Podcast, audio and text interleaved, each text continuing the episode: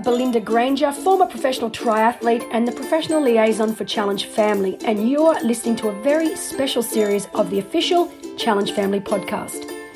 As the biggest triathlon event of the year is coming up soon, we decided to make a special series of podcasts interviewing some of the amazing pro athletes who will be racing at the 2020 PTO Championship at Challenge Daytona. In these podcasts, we'll be talking to some of the world's best long and short course athletes who will be battling it out for the $1 million prize purse. Before I introduce my first guest to the podcast, I have some amazing news for all of you. There is still time to register for Challenge Daytona so you can race on the same course as all of these incredible world class athletes. There are events for the entire family from sprint to middle distance triathlon, an aqua bike, sprint and middle distance duathlon, uh, there are junior races, and even a 5 10k run. Just visit www.challenge-daytona.com to find all the information you need to register. Well, I think that's enough talking from my side. It's time for a coffee. And welcome back to Coffee Calls with Belinda, the special PTO Championship slash Challenge Daytona edition. I have a very special guest with me again today, uh, and she's a one of, one of the favourites. I think she's renowned around the world as being one of the smiliest athletes on the circuit. Uh, welcome, Jodie Stimpson. Hello. Hey, Belinda. Thank you for having me. Oh, it is my pleasure. Thank you for coming on the, on my little podcast. Um, now, Jodes, we've met several times before, but I have to admit I haven't seen you. Although that was very nice to see your face then on video, um, but I haven't actually seen you for quite some time. Just for our audience, um, firstly, how are you going, and where are you right now in the world? Yeah, I'm going really well. To be honest, like what the PTO is putting on is, and it's exactly what I needed. Um, it's been uh, to say it's been a, a, bad year is to put it mildly. Really, it's been mildly. oh, it's probably been the worst year of my life. It has definitely, um, and I this couldn't have come at a better time for me. So, yeah, I'm really excited, and it's nice to be in a positive frame of mind and something to to aim for. Um, I'm actually in the UK at the minute with our glorious coming into winter weather. Um, but yeah, it, it you know what? I it's nice to not really care about the weather because I'm excited to get over to Daytona. And obviously, yep, you've just mentioned Daytona and the PTO Championship. So you've obviously been training for that race. Um, you received a special invite from the Challenge Daytona team. So how is the training going so far for that race?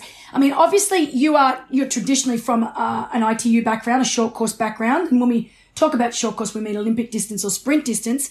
Uh, now, this is a really strange distance and obviously one that you haven't done before. So, how's the training been going for this particular event and have you had to change it completely different to what you used to?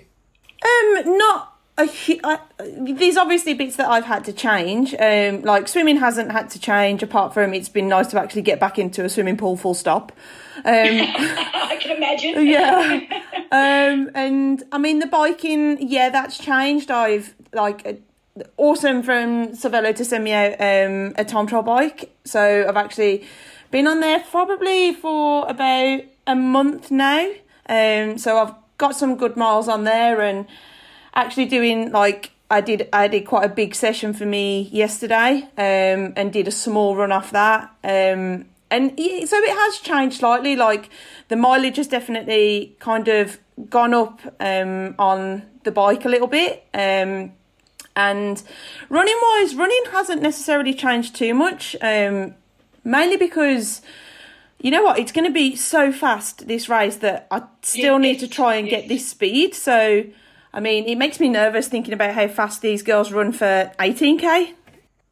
It's going to be interesting, but that you know what, for me, um, getting the opportunity to speak to short course athletes has been quite fascinating because obviously I watch I watch the short course racing around the world, and we know how incredibly fast you guys are.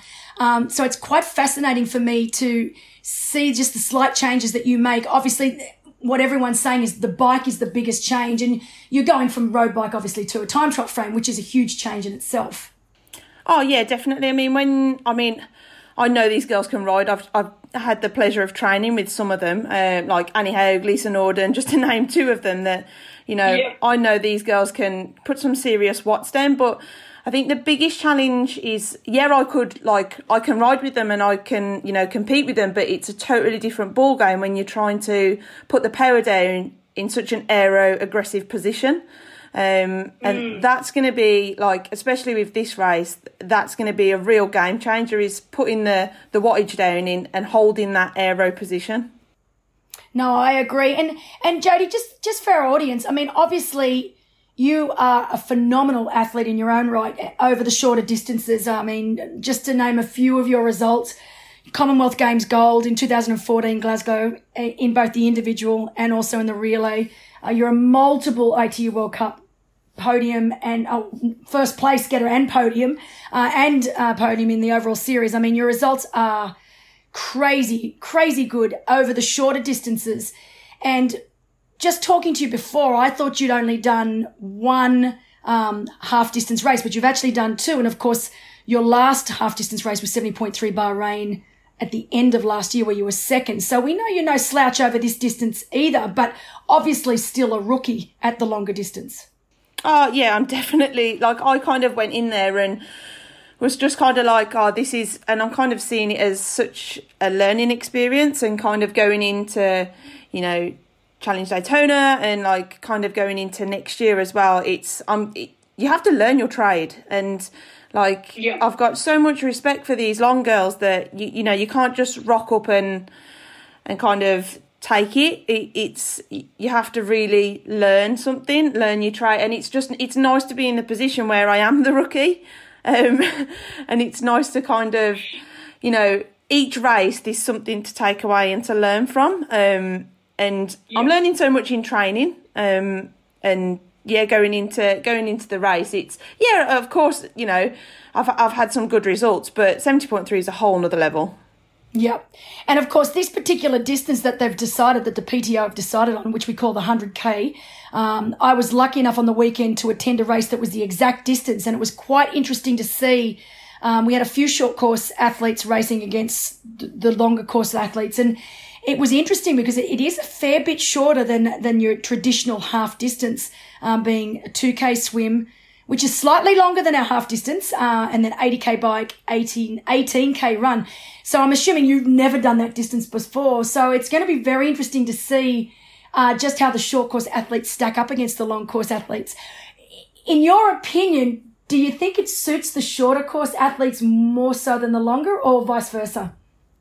Oh, um, I think because like I, I obviously I, I know the the women side of things, but I I know that the the seventy point three specialists are are still so fast, and I don't think you necessarily have to change your Olympic distance training um, to race seventy point three, and I think when you've got people like like Holly Lawrence, um, like and these and these girls that are so fast, I think you've almost got like a different it's not just olympic distance and ironman athletes. You've got 70.3 specialists. So Yeah. i think this like there's some athletes i think it's definitely easier to go from olympic to 70.3 than ironman to 70.3 um i think when you do start going to that ironman it i mean that's super hard then to try and bring your speed back when you've you know had to endure the pain for so long in that longer distance. I think kind of it'll be to me. You've still got those seventy point three specialists that are going to be the ones to that are going to be scrapping. No, I, I agree. It's going to be it's going to be very very interesting. But um, now let's talk a little bit more about your background. So I was doing a little bit of research today, of course, and I didn't realize just how young you were when you started the sport of triathlon. I mean, to me, you're still a youngster. I mean, you're what? You're 31 now. So you're still a you're still a you're still a baby in my eyes, Jodes. Um, but you actually started way back when you were eight, and I actually really loved your your story of how you started. And I think obviously your dad, Ian, and your uncle played a huge part in, in, in starting your triathlon career. And it was a really lovely story to read today. I mean, I didn't know it. So, um, I had a lot of fun reading the background. Um, and to see you now still in the sport at 31 and still so young, particularly if we talk about long course athletes. I mean, you're a spring chicken as far as long course triathlon's concerned. Um, but yeah, I mean, talk us through just how important your your dad um, has been in your career and also your uncle because I, I found the story quite fascinating. Yeah, like the dad. Um, I, that's why this year was kind of so. It was kind of the worst year of my life. I, I, lost my dad um, in January, um, and he he he he's my rock. He's everything to me. Um, and I suppose it's kind of it's it's taken this year to I it never it was weird because I've had my most consistent year of training really. I had a little bit of a, a hiccup in the middle of the year, but um like when I lost dad, it kind of just put me in this bubble of just just ticking over things. Um and but he he gave me he gave me the love of triathlon and I think that was the greatest gift that somebody can give me is that, you know, he he gave me the opportunity, I'd say, to to follow my dreams. And you know, when you ask when you ask a kid, "Oh, what did you want to do when you were younger?" and I kind of still like yeah. I I I, che- I checked with mom. I was like, "Did I ever say anything else?" And she was like, "Nope." She said, "You always wanted to be an athlete. You always wanted to." And then when you did your first triathlon, the the memory that I have is I crossed the line, and straight away, Dad was there and straight away it was that big kind of dad hug and that feeling of him being proud um, and you know it just it gives you goosebumps doesn't it and you know i'll, I'll yeah. never forget that feeling and it kind of went from an eight year old crossing the line and winning you know this tiny little race to me crossing the line in glasgow at the commonwealth games and doing exactly the same thing and dad was there and giving him that massive hug and having him look at me when I stood on that podium. Um, oh, now, now, now you're giving me goosebumps because I absolutely understand the feeling. I mean, it's even though I was nothing, nowhere near the athlete or got had the results you've had. I mean, my background's exactly the same. My dad got me into sport. He was my biggest fan. He still is. He's I call him my stats man. He knows more about my career than I I can ever remember. So, I think your story really hit home with me and I can only imagine, you know, what an impression your dad's uh, left on you. And, and I know this must have been one of the, well, not one of the hardest year of your life when you lost him earlier this year. Uh, I, I don't think I can even imagine what you went through, but I'm sure he's going to be looking down incredibly proud when you uh, toe the line in Daytona in December. That's for sure. Oh, definitely. Like it, it's, it's kind of, it's stuff that it's it's I'm trying to make put a smile on my face like for and and these are the kind of good things that you know I've had um an an aero helmet done that's got like momentums to him um and kind of oh, that wow. it's just it's you know I always not just raced for dad but you know he was a big part of it and he made you know the results so much more special but like he's still he's still here with me um and that's going to continue and it's just going to it will make me stronger um and he, he, you know what like racing on on challenge daytona he he was a car fanatic um oh seriously? Yeah. I love it then. oh my god and he's you know what he he's going to love watching me oh willie what? Oh that's really cool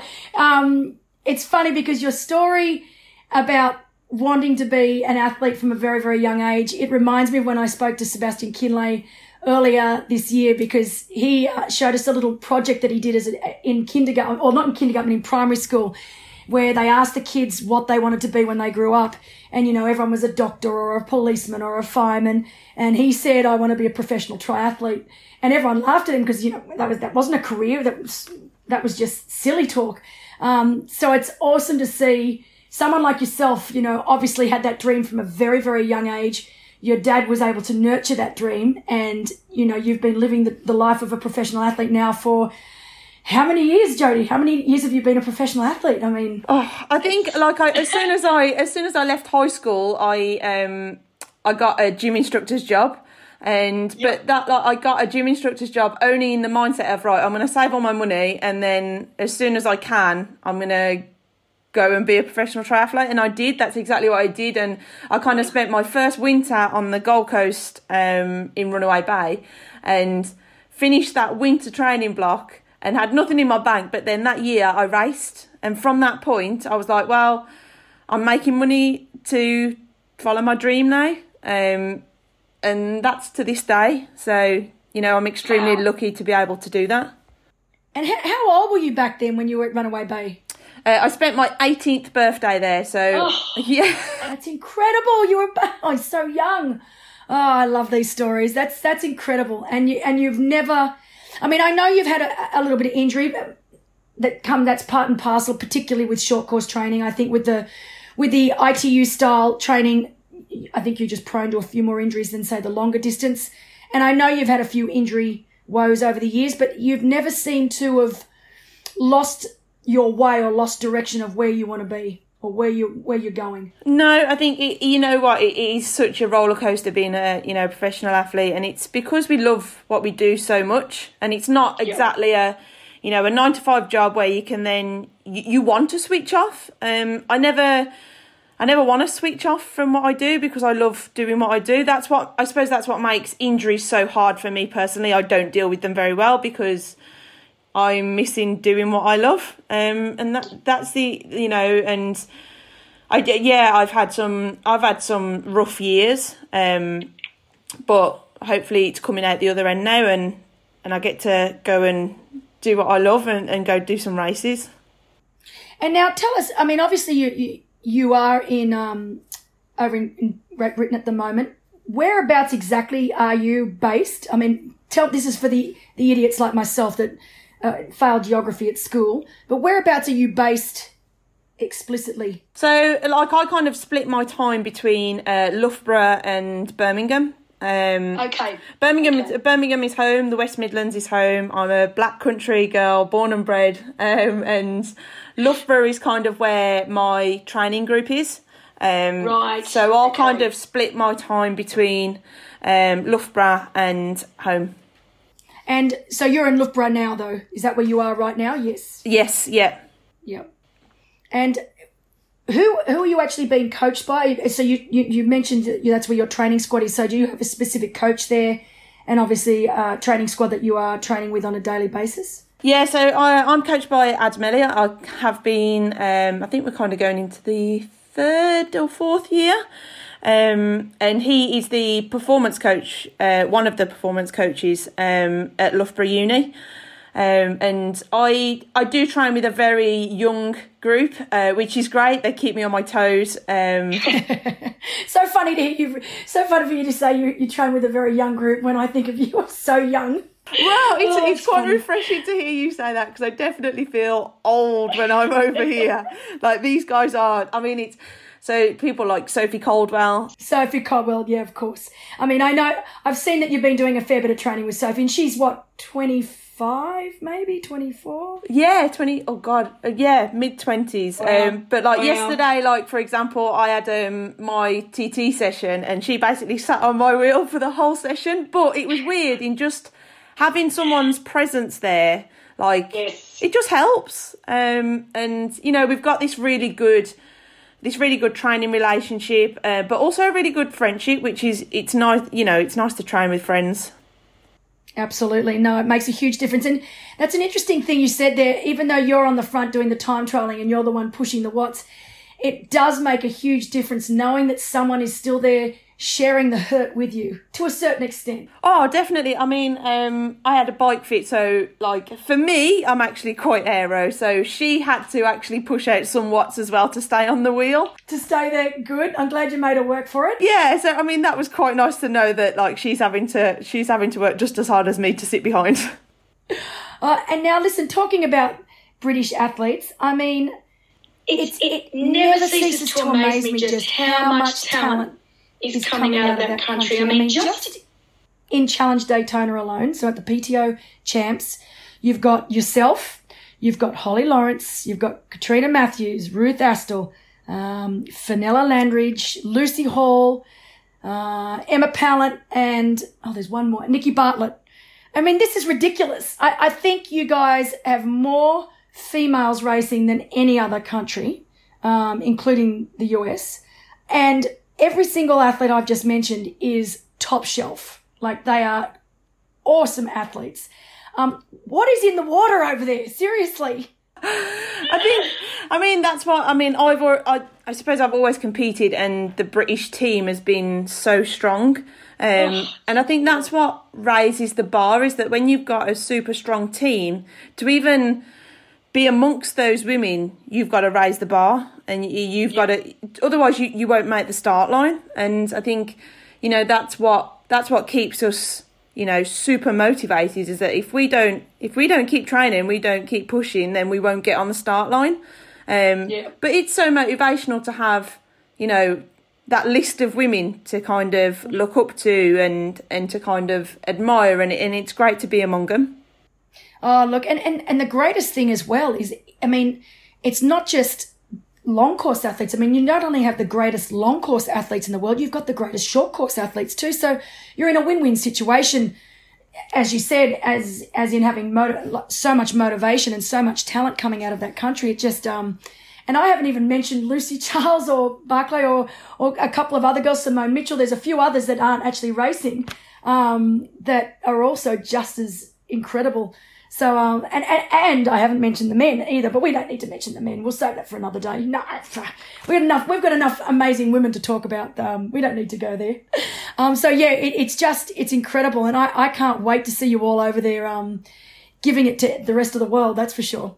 Yeah. I mean, it's been, as I said, like when I started, like looking up to athletes like Jodie Swallow, Liz Blatchford, um, Helen Jenkins, like, like we've, we always seem to have had these you know big groups of, of very um, awesome women that have been on, on the top shelf of, of triathlon. And you know that's really exciting that this is still this is still coming. And like these athletes just seem to be you know still coming out of the woodworks and still dominating. And you know it's it's great to be you know racing with you know and such a large amount of great british yeah. women.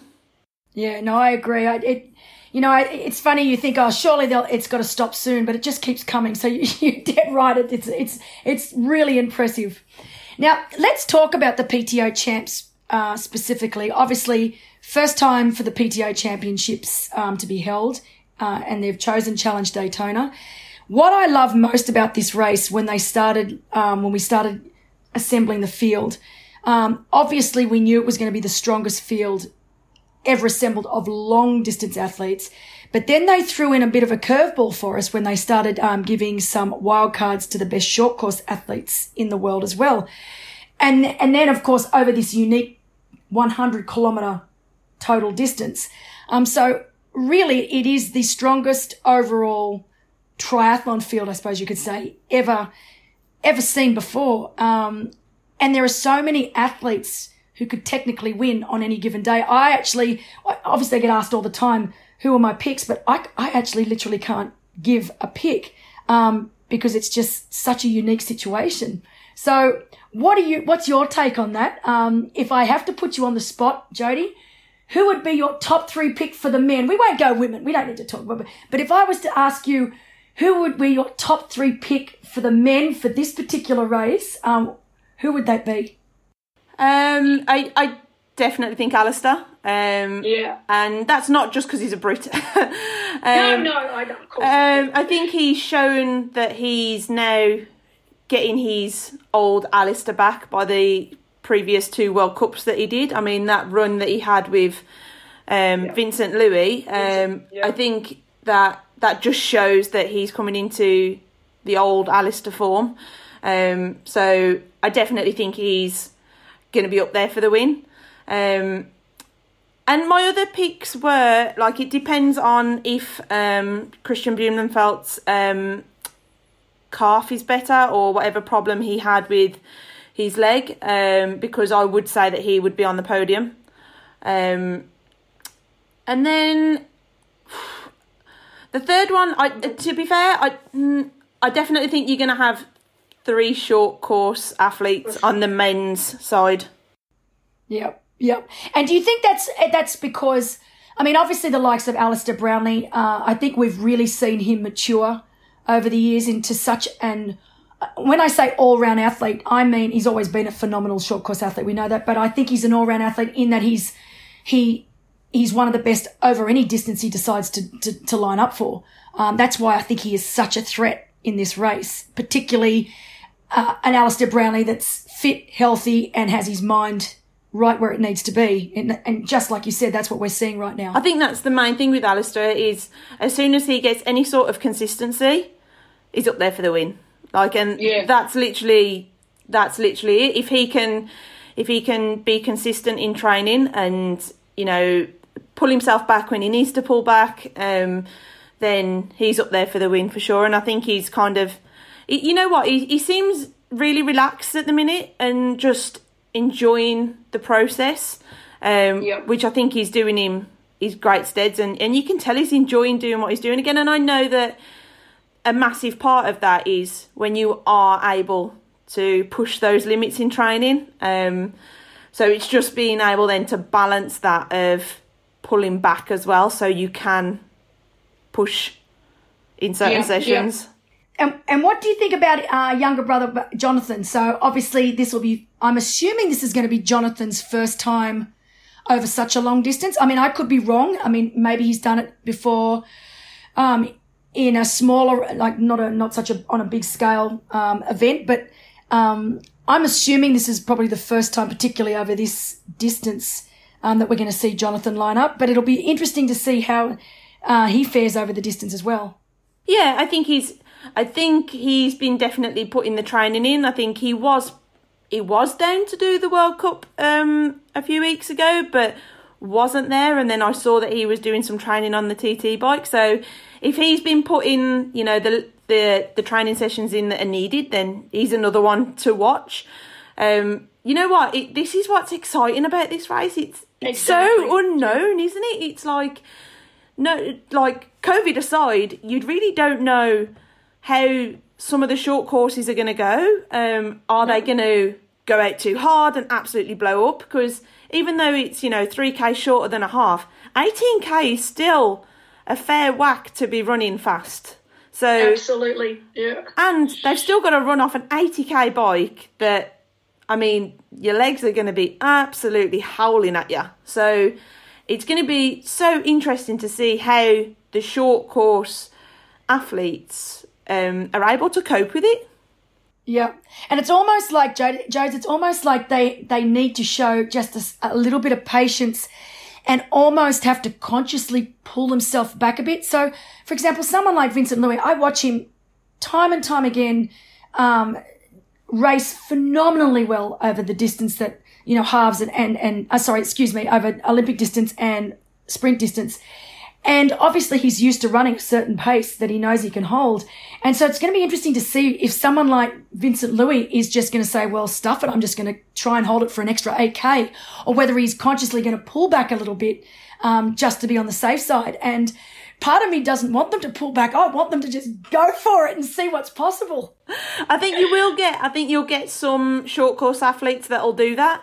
Um, My God, I did it in in Bahrain with Holly. I went out of I went out that run and like I'd even put my watch on and everything. I was like, right, I've got. I'm going to be sitting there. It all went out the window. When you're in that race situation, it's like. You, you you just don't you just don't think logically and like I kind of ran straight up to Holly and caught her up far too fast and the last uh, the last 5k of that run oh my god i could have entered the speed walking i was absolutely in bits but i think you're definitely going to get some short course athletes do that um Vincent, I think he's actually a really smart racer. I think Yeah. if anyone's gonna do it and do it quite smart, um, I think he'll be the one. Um, but yeah, you're definitely gonna get some ITU athletes that are just gonna go, oh, I don't know, I just need to race. And to be honest, that excites me as well. Like going in there and being so unknown and just like it's a race scenario. You know what? I'm just gonna enjoy racing and if I come out, if I come out good, I come out good. If I come out not so good, well, I've learned that lesson, but I've enjoyed trying. Yeah, you got nothing to lose. And you know, you, you, you brought up a really interesting point because obviously on the weekend I was talking to a couple of the females that were racing at Hervey Bay and the likes of Ellie Salthouse, um, it's been 13 months since she last raced. Uh, and that's just crazy for me to think, uh, you know, when a lot of you guys are used to racing, you know, maybe not so much on a weekly or bi-weekly um, basis. But you know, at least in race season, um, you're racing once a month at the very least. And so for, for to have 13 months of no racing, um, I'm not sure when your last race was, Jodie. Uh, December. It was December. Crazy. So mine. December. Yeah. So mine was. Um, mine was actually challenged Bahrain. Uh, sorry, it was Bahrain. Uh, in December with Holly. Yeah. Yeah. Um. So mine will be twelve months. Um. Without racing. Yeah. And th- I mean, that's that's that poses some interesting. Um, I don't say problems, but just some inter- interesting questions because I mean, you know as well as I do, you can do all the greatest training in the world, but nothing beats uh, race simulation um, than actually doing a race. Oh, definitely. Like I've done. I mean, I did my first um, run off the bike yesterday, and I was like, "Oh my god, I need to put a few more of these in before Daytona." Oh, the worst feeling Oh, ever, isn't? I was like, "Jeez!" I mean, running off an Olympic distance bike, I actually prefer running off a bike usually. Um, but having the longer session yesterday on the TT bike, I was like, "Oh, I need to put some more of these in for sure." Um, so yeah, I mean, it's like you know, it's you rusty going into these going into a first race, and it's just like silly things like transitions and making sure you fuel right and but like with an Olympic distance or a sprint, you can maybe get away with it a little bit, but Yeah. with a longer distance, there's no getting away if you you know don't fuel enough because it's going to come and bite you in the ass quite quickly. Um, so yeah, it's it's going to take a lot of concentration, I think, to try and eliminate those first race mistakes because it's the first race and the only race of this year for a lot of people. A lot of people. That's right. I mean, that's the only saving grace I think, Jodie, is that you going going over there knowing that you're not going to be alone. That there's quite a few athletes uh, that haven't raced at all this year. But one of the nice things about this race um, that I'm not sure all our audience realizes that obviously the PTO recently increased the prize purse. Which was already phenomenal, let's be honest, from, you know, 1 million US dollars to 1,150,000 um, US dollars. So basically everyone that crosses that finish line is going to take home a, a paycheck, which to me is just, it's how racing should be. It's how it should be in our sport. Um, I think our sport is at a point where everyone that crosses that finish line as a professional athlete deserves to be paid. Um, but it rarely, if not ever, it never happens. So, um, that mu- must be, as a professional athlete yourself, that must be a nice feeling knowing that, you know, as long as you finish the job, you will be, you will be paid. Oh, it, it's awesome to to think that that you know, like that. That's kind of at least you're not going to be out of pocket. Um, Yes. going yes, over and exactly. racing, and I think that that's you know that's an absolutely huge thing to yeah of course you're going over there and you're not just going over there to finish. Like you No. you know you, you're starting on that start line and every athlete on there is is racing for the win. Um but to to know that you're not going to be out of pocket when you finish the race um is absolutely amazing. And like to have a race like this i don't think i've ever raced in a race where that's been the case that every athlete finishes is going to get paid Yeah, that exactly. I mean, I know that the ITU uh, does it very well. I mean, you get- there's a majority of athletes that get paid in, in the World Cup Series. But yeah, I, I think for me personally, this is the first time a race is actually going to pay everyone, and I think it's because the PTO sees the uh, the pro athletes as assets that they need to nurture, and that what they want you to succeed. They want you to be able to keep continuing to train and get better at your craft, and they don't see you as a budget line that needs to be cut. Uh, they they want to nurture you. They want you to be the best you can be. Um, and that's been something that's impressed me from the start, particularly with the PTO championships. I mean, the PTO have been supporting races all around the world this year with prize purses, which I think has been wonderful. And I know that for some of the pro athletes, it's been a blessing. It's been the only way they've actually made some money this year. Um, and so it's, it's really quite refreshing for someone like me who's been in the sport for a long, long time to finally see, um, you guys getting what I think you deserve. Oh, it's awesome. It's kind of like I definitely see what the PTO are doing. It's kind of they're not just seeing us as athletes in one way; they're seeing us as people, and Yeah. like we need to, we need to we- ultimately. uh, No one does triathlon for the money. It's it's you know, you don't go, oh, I'm going to go and I'm, I'm going to compete in triathlon because it's absolutely plastered with money. You just don't do that. You do it for the love of no, triathlon, which is the yeah. great thing. Um, and I think that's what they're nurturing is like they're allowing us to like eventually just train without without that burden of you know that money coming in and we get to more focus on the process than you know having to go and do these other races that we wouldn't necessarily do because like we're going for a championship or or something. It just it seems like they're really looking after the athletes. No i agree. And i think what i've i've really been impressed with is uh apart from the actual race itself and the prize purse which of course is always nice uh, i know when you're over there when you actually get to daytona and you're all settled in in the little bubble that they've that they've created for you over there um, they're going to actually give all of you a lot of specific media training. Um, and I've seen what that, what the program is and what they're actually going to deliver. And I don't think there's been a race on this planet that's actually invested in this type of thing before. Um, and it's quite interesting. And I know some, some athletes are amazing and they're able to take to media. They know what the media wants. They know how to talk in front of, front of a crowd. But it's not a given that every athlete knows how to do that or how to, to, to behave or act in front of certain people, um, getting sponsorships. So I think this is a really nice tool, um, that they're going to give to all of the athletes while they're actually in Daytona. I'm not sure if you actually knew that they were doing that, by the way, Joe. No, I didn't know. I tell you what, like everything that comes out though, it just gets better and better. Like yeah, it's just yeah, yeah. what they're doing. It's just it is. It's like it's kind of like it's a like a win-win relationship. It's like you know we get to go and put on you know this show, if you like, of like you know all this hard work that we're doing and going of you know you know race against each other and put on this great race and but then we're getting so looked after by yeah. doing what we love to do. It's you know it's they're doing an amazing thing and you know it, you know in one way it's really refreshing and you know, it's about time that that triathlon's kind of getting the getting at the forefront of what it's deserved.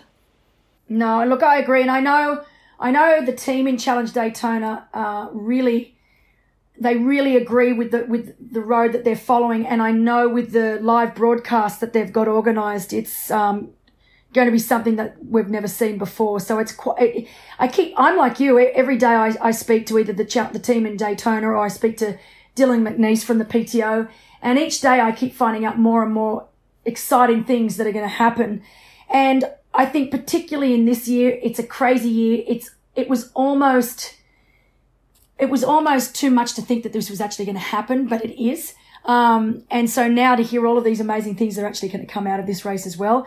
And one thing that you've just said, it, it which really resonates with me, Jodie, is it is about that reciprocal relationship. It's not just about, well, what can you do for me? It's what can we do for each other? How can we work together um, to make our sport the like the same as say the likes of golf and tennis and all those other sports that have been up there at the top of the up the top of the media for so many years. Oh yeah, like I mean that's what, what that's one of the things that I love about triathlon. It's it, you can it's like this big family kind of you go to a race and you can talk to you know an age group or an elite and you kind of all have this passion for for triathlon and i mean it's great that you then you know the elites are racing on the same circuit as the age groupers and there's like a kids race and you know it's it's growing that family um which is going to grow triathlon um and even from when I started when I was eight years old, it's grown so much and it's great to see you know where it's heading. No, look, I totally agree with you, and it is quite exciting because I love the fact that they've split the pro races so that the pro women get their own race and the pro men get their own race. So, you know, obviously we're not starting the pro men's race till the pro women's race is completely finished. Now you're used to that. In ITU, you've been doing it for years, but obviously we haven't done that in the longer distance racing. And I love the fact that we are splitting all the races up so that each race gets its own time and its um, own own time to shine, so to speak. And and like you said, I'm glad that the women go first because it means that we, you guys get to get to watch the men racing and vice versa. So it's just it's a really exciting um, program. Oh, definitely. I think it, it's great when you separate the men and the women's race. I think otherwise, then you know, I mean, we've had it in the past where the focus has been on the men's and, and maybe in some races the focus has been on the women. Um, but like then you don't. It's kind of they're they're just as good as each other's race. Do you know what I mean? And it's and it's kind of then you can showcase, okay, this is the women. This is the best women in the world that are racing now. Yeah. And then you go over to the men. It's like, right, this is their time. And it's like, this is the best men's startup. And it's like, it, it, it's nice to kind of give them, like, the the the, the show light, like, and, and kind of focus, okay, women, and they focus on the men. And you don't have to fluctuate between races. Um, exactly. And then you don't miss anything either. No, exactly right. No, and it's I'm really happy about it. And I'm not sure if you've taken a look um, at the way that the setup is in Daytona. I was lucky enough to go over to the race for the first time last year, and it's a sight to behold. Uh, I had no idea just how big this NASCAR track was, like the Daytona NASCAR track actually is. It is huge, like mind blowingly huge. It looks i've seen some of the photos and i mean the photos look of course i've tried to do my research and like you know i've tried i've tried to do some research before the race and um, it looks absolutely amazing. And some of the you know the short video clips and, and the videos that i've seen i don't think it but you know what? I don't think it's going to do it justice until i get there. Yeah true. I mean i knew I, I knew it was a long track so obviously you know i knew it's four and a half kilometers around but I think the thing that blew me away the most was just how wide the track is. So from the, and it's obviously very like it's quite banked. Um, so from if you're standing at the top of of the course right down to the bottom, I had no idea just how wide it actually was. So it's actually quite interesting, and I'll, I'll be really interested to see the tactics played um, by obviously you, the women and the men, when it comes to trying to get away from some of the women. So obviously we expect a good, a big group of women out of the water together, all you speedsters in the, in the, in the water. Um, but then it'll be really interesting to see if any tactics come into play for you women trying to separate or trying to, to get away from that main pack and using the actual banked track to do so. We saw a couple of the athletes do it last year. Um, but it'll be interesting to see if anyone has a really good crack at it this year at trying to get away. I think you're gonna. I think it's definitely going to be so interesting. I think it's you're going to have this group of you know faster swimmers coming out, um, but then you're going to have these uber powerhouse bikers that are going to be coming from behind. Um, but they've also got to get past this massive. 20 meter exactly. gap. Yes. So 20 meters, yeah, yeah, yeah, exactly. It's absolutely huge to try and then pass in that 20 meter gap, and they're going to have to put some serious power down to kind of get past. So you're going to have this, like, you can't have this group of athletes settle at the front, otherwise they're just going to get swallowed up by these Uber bikers.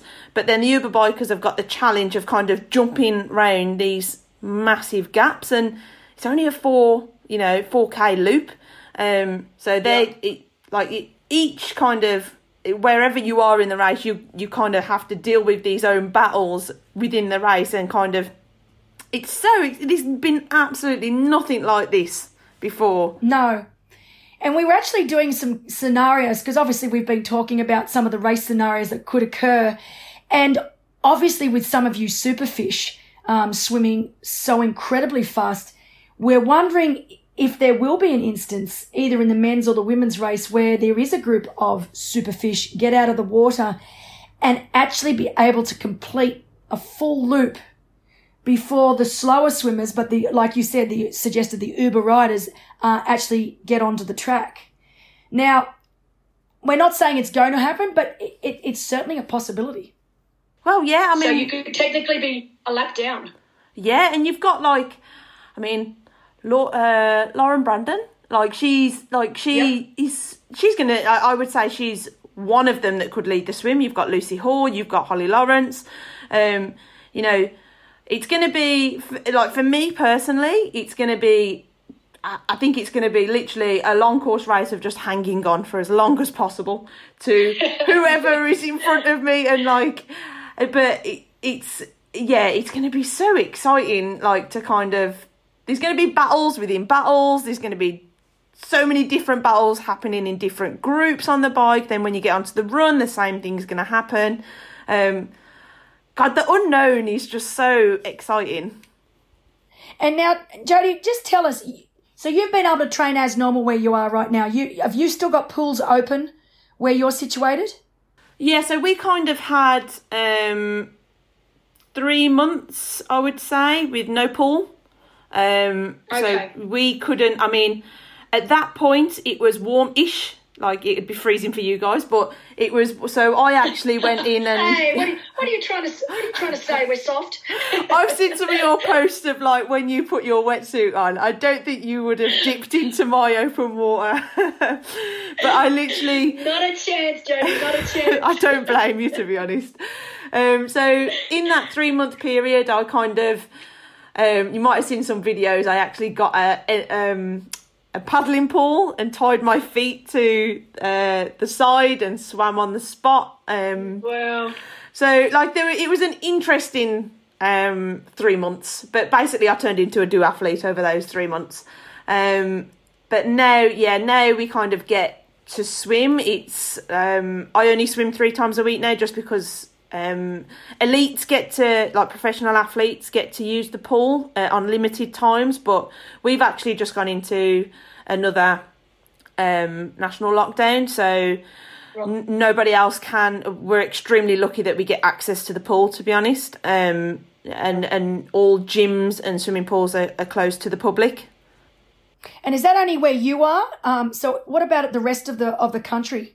No, that's the all. Only where you are. No, that's all of UK. All of UK have gone into. Um, so all, it, we've kind of gone into the highest one of our lockdowns where all non-essential shops um have closed. Um, and all gyms and sporting facilities have closed. Um, yeah, we, we can still exercise and, and go outside, and so that's good. Um, but you can only do that with one other person from a different household. Right. So that must make it interesting with training then. Oh yeah, definitely. I think um, that's that's why really that it's it, I'm either training solo or training with Sophie. Um, right. Uh, which is which you know what it's shorter term it, it's fine because obviously I'm training for Daytona so I get to be a lot more specific into my training um, but then it's quite nice when you know we can do sessions like we, we did yesterday and I suppose, Jodie, I mean, we talk about the lockdown just in the UK, but I think uh, there's several countries right now in Europe in the same situation. Yeah, I think France have just. I think France is still in another um, high lockdown. Um, so it, you know what it it, it it's going to be interesting going into it to see what people have actually been able to train. Um, yes. And, and what facilities they've been able to use. I know a lot of people have been turboing uh, on running or running on running machines. Um, we're actually really lucky here that we can, you know, run and cycle outside, weather permitting. um, it's just swimming that's kind of had to take a bit of a uh, a back seat, really. Well, I'm pretty sure all of the long course athletes out now are just doing fist pumps, going yes, because I, I don't think they'd be too bothered if if you uh, if you like I like to call you you super fish have had to have some time out of the water. Although I mean, does it really does it really take you that long to get back to where you need to be? I love it that you're calling me a super fish because I'm far not these you, like these guys that you, no like like these these girls are far faster than me. I think I I'm just a good racer. I think like like these girls are like to put it into like Sophie does 25 I think 25 seconds for a 50 like and I can't I can't break 30 like I like so I'm swimming with these girls that are bloody fast like and yeah, yeah it's like I, I think I'm just really good when it comes well I, she, I say I'm I'm quite good when I, I, get into a race scenario. I haven't done it for twelve months, so we'll soon see. Um, but I think that's my saving grace is that I'm actually quite good when I get into a race scenario. Um, But once I got back from having that massive period off swimming, oh my god, I was like a brick. Like, and I still, I still kind of feel that I haven't got my swimming back. Um, it's taking me quite a bit of time. It's different. I can get my cycling back quite quickly, and I can get running back um, reasonably quickly. Um, but swimming, no, it takes me personally a while to get back to swim form. And that's interesting because I mean, you come from a swimming background. You started swimming when you were uh, four, four years yeah. age. But wow. then, but then I was never like um, a lot of. I think a lot of triathletes have kind of come from a swimming background and then taken up triathlon, yeah. um, whereas I'd always been a triathlete. Like so, I've always yeah, kind of done swim, bike, run. Um, so I've never really um, uh, had this one out of the three disciplines that have been that's my go-to. Um, they've kind of all been. I'd say swimming's always been my weakness. That's so funny. Oh, in long in long course racing, it's certainly not a weakness. I can guarantee you.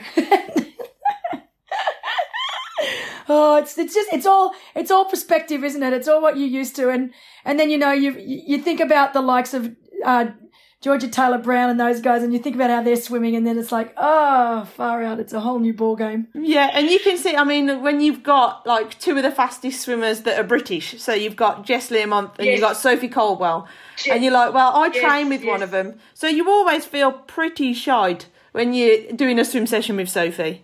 Like these, yeah. Unless I've actually killed her on a bike before it, um, then I might have. There's, so that's the that's that's the secret then is it you need to take them out smash their legs on the bike so they then uh, they then slows them down a bit in the pool i like i like that i like that and so jodes when do you actually when are you leaving to head over to um to florida to daytona so i fly on the 1st of december um i fly in the morning um i've already had one flight cancelled so fingers crossed this one doesn't um and then okay. arrive on the same day on the evening and and I'd say are there, are there a fair few of you coming over together? I mean, obviously, obviously, I know Katrina Matthews and Ruth Astle are already in the states. They both raced Ironman Florida, um, and have based themselves there now. But for the for the rest of you, uh, well, and Holly Holly Lawrence, of course, is already based in the states. Um, but uh, is there a small group of you coming over together, or you're on your own? I'm on my own. Um, I think some of the guys are coming out on the Monday. Um, so they're coming, okay. they're going out a day before me. Um, but yeah, I'm going over kind of solo. Um, and just, I suppose it's another way to kind of keep in my own bubble as well. It's like, you know, yeah. I'm, I'm, driving down myself to the airport. Um, like when I get to Orlando, I'm hiring my own car to then drive to um, Daytona Speedway. Like it's just it's trying to do everything possible to kind of stay in my own little bubble. Yeah, stay safe. And I, I think you've hit the nail on the head there, and I think that's what most are doing. And again, because I was able to experience Daytona last year and I get to see the little bubble that they've created. Um, because I mean, obviously there's been talk about whether the race should actually go ahead. Is it safe? And I would probably be talking like that too if I hadn't been to the race last year and seen the setup and seen how incredible um, the actual race venue is and how it, it, truly can be shut off to the rest of um, of the area. And obviously, the hotels that we've got you staying in uh, are right next door. Um, so I know that both the PTO and Challenge Daytona are doing everything within their power to make sure that this is this is a safe race for everyone. And at the end of the day, I, I like you said, for for people like yourself that love this sport, you do it purely for the love of the sport, not not to make millions of dollars.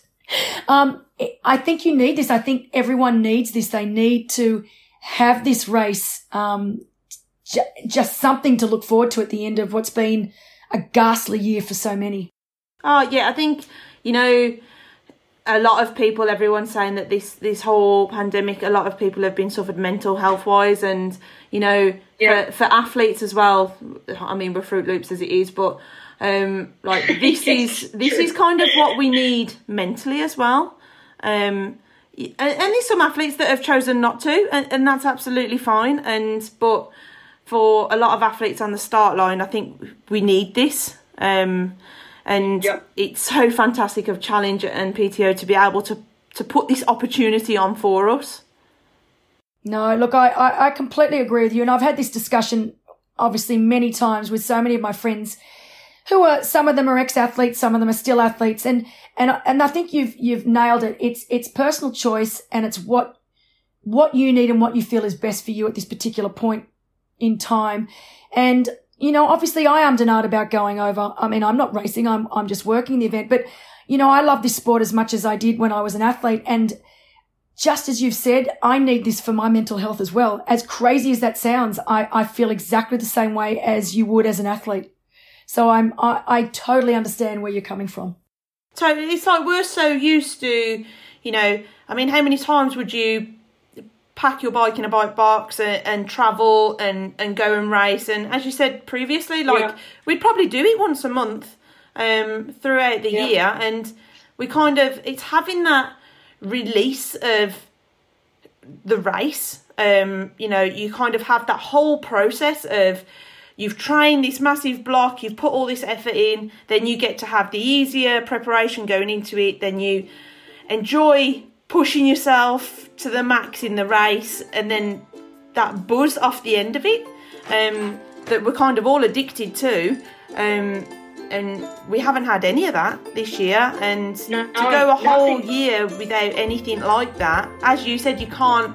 You can do all the training sessions in the world, but nothing simulates a race. No, totally agree. I totally agree. Well, listen, Jodie, I know that you have got training to do today. Um, thank you so much for your time. You're an absolute angel. You really are. Um, when I introduced you as one of the smiliest athletes in the world, I wasn't joking. Um, you've always got a smile on your face. I know this year's been the roughest ever for you. So, for me personally, to see you on the start line in Daytona it's going to put a smile on my face. So I cannot wait to see you in a couple of weeks' time. You stay safe till then um, and happy training. Thanks, Belinda. Thank you for having me. Look forward to seeing you in a couple of weeks. Me too. Thanks, Jodes. Thanks for listening to the official Challenge Family podcast. If you're enjoying this podcast, please leave us a review. We're just loving your enthusiasm, and next to that, it will also help other people to find the podcast. The making of this podcast would not be possible without the help of the Professional Triathletes Organisation, Challenge North America, and our amazing partners Powerbar, Otso, Sport No Limit Group, Lubos Bilic Training, and Soul for Souls. But for now, thanks for listening, and I'll be back soon for another coffee.